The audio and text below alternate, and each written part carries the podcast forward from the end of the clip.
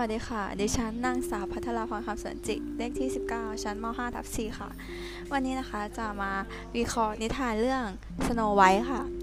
สโนว์ไวท์นะคะ คือเจ้าหญิงสโนว์ไวท์เป็นคนที่มีจิตใจดีอ่อนโยน และมีเมตตาต่อสิ่งรอบกายอยู่เสมอ แม้จะถูกเลี้ยงมาโดยราชินีใจร้ายก็ตาม แต่ด้วยความที่เธอเป็นคนที่ตั้งใจ และ ใจกว้างและน่ารักนี่เองทำให้คนแคระทั้งเจ็ดรับเธอเข้ามาเป็นส่วนหนึ่งในครอบครัว และเก่าและกลายเป็นเพื่อนกันนับตั้งแต่นั้นมาสโนไวท์คือเจ้าหญิงแสนงามถูกผู้ถูกราชินีใจร้ายกันแกล้งให้ทำงานหนักเพราะเกรงว่าสโนไวท์จะงดงามกว่านาง ทุกวันราชินีจะเข้าถามกระจกวิเศษว่า ใครงามเลิศในปัตตภี และกระจกก็จะตอบกลับว่า พระนางงามที่สุด แต่ทว่าสิ่งที่นางกลัวที่สุดก็คือ เมื่อสโนไวท์ได้กลายเป็นผู้หญิงที่งดงามที่สุดในปัตภีด้วยความลิษยา ราชินีเรียกนายพานเข้าเฝ้า และบังคับให้เขาฆ่าสโนไวท์แล้วควักเอาหัวใจใส่กล่องมายืนยันกับนาง แต่ทว่านายนายพานไม่อาจทำร้ายเจ้าหญิงได้ เขาปล่อยเธอไป และนำหัวใจหมูมาให้ราชินีแทน สโนไวท์วิ่งหนีเข้าไปในป่าทึบ ต้นไม้ทุกต้นดูราวกับมีชีวิต มันยื่นกิ่งออกมาและฉุดล้างสโนไวท์ไว้ เธอรู้ตัวดีก็มาอยู่มานอนร้องไห้อยู่กลางป่า ฝูงสัตว์พากันมุงดู เธอราวกับสิ่งประหลาด ปัดนี้ชีวิตของสโนไวท์ไม่ได้มืดมนอีกต่อไปแล้ว เธอร้องเพลงอยู่กับเพื่อนสัตว์ป่าของเธอ พวกมันพาเธอไปขอพักที่แลพักแรมในป่า สโนไวท์พบกระต้อมหลังเล็ก เธอจึงถือวิสา สะเข้าไปทำความสะอาดบ้านนั้นและทำอาหารไว้ เผื่อว่าเจ้าของกระท่อมจะเห็นใจและให้เธอพักด้วย และเผลอหลับไปที่นอกบ้าน คนแคทคนแคทตัวเล็กๆทั้ง 7 คนเดินกลับเข้ามาทำงานที่เหมือง และพบว่าบ้านตนมีผู้ปลุกลุกจึงเข้าไปดูว่าเป็นใคร แล้วก็ต้องตกจลึงเมื่อเห็นหญิงสาวแสนงามนามสโนไวท์และอนุญาตให้เธออยู่ด้วย ที่พระราชวัง ราชินีถามกระจกเพื่อให้แน่ใจว่าตนงามที่สุด พระนางถึงกับโกรธจัดเมื่อรู้ว่าสโนว์ไวท์ยังไม่ตาย โดยอาศัยอยู่กับพวกคนแคระที่กระท่อมในป่า พระนางวิ่งวิ่งลงไปที่คุกใต้ดิน และปรุงยาเพื่อกำจัดสโนว์ไวท์ด้วยพระองค์เอง แอปเปิลสีแดงสดถูกนำมาเคลือบด้วยยาพิษ ยาพิษที่เมื่อสโนว์ไวท์กินแล้วจะต้องหลับเป็นตาย ไม่มีสิ่งใดปลุกนางจากนิทราได้ เว้นแต่จุมพิตแรกแห่งรักแท้ ราชินีปลอมตัวเป็นหญิงชราแม่ค้าเร่ทำทีไปขายแอปเปิลให้สโนว์ไวท์นางใช้มารยา หลอกให้สโนว์ไวท์กินแอปเปิลจนสำเร็จและหลบหนีไป พวกคนแคระกลับมาดูสโนว์ไวท์แต่ไม่อาจฝังร่างเธอได้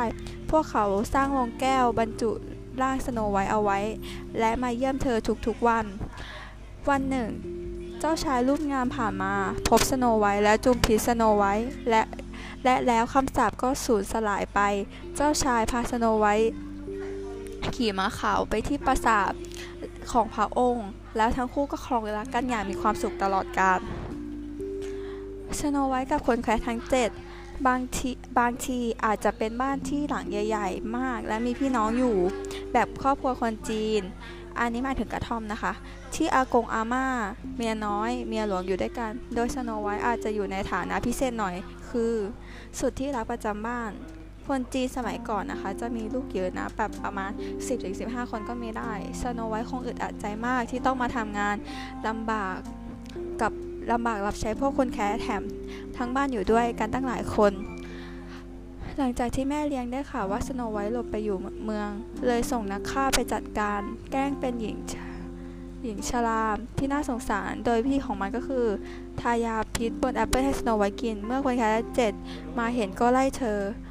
ไปยังหน้าผา แม่มดตกหน้าผาตายเอง แต่ต้นฉบับเล่าว่าหญิงชราโดนตีตายนะ โดยเครื่องขุดต่างๆ ทั้งพวกที่ขุดถลุงเหล็ก คาดว่าหมู่บ้านที่สโนว์ไวท์ไปอยู่เป็นย่านถลุงแร่เหล็ก ของคนจีนเป็นทางเหนือที่อยู่ใกล้ภูเขาและก็ติดป่า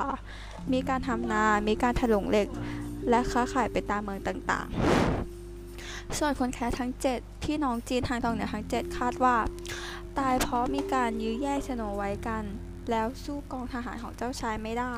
หรือยอมยกสโนไว้ให้เจ้าชาย เพราะเห็นว่าเป็นคนรักกันมาก่อน ไม่ก็กลัวตาย เพราะในนิทานคนแท้ก็ไม่ได้เป็นอะไรตายนี่ แต่ก็ไม่ได้รับการปูบำเหน็จให้ได้ดิบได้ดีในวังหลวง ทั้งที่ช่วยชีวิตสโนไว้ไว้ และขอจบการนำเสนอเพียงเท่านี้ ขอบคุณค่ะ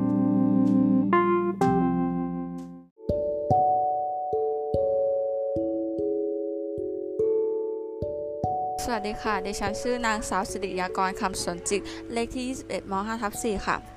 เหตุไฟไหม้บ้านหรูรามอินทาหนึ่งในสมาชิกในครอบครัวเผยว่า ความเสียหายครั้งนี้มีมูลค่าหลายสิบล้านบาท พร้อมทั้งสูญเสียน้องหมาตัวน้อย พันชิวาว่าสามตัว ไปจากเหตุการณ์นี้ด้วย ช่วงนี้คงต้องย้ายไปอยู่บ้านญาติก่อนระหว่างรอการซ่อมบ้านเสร็จ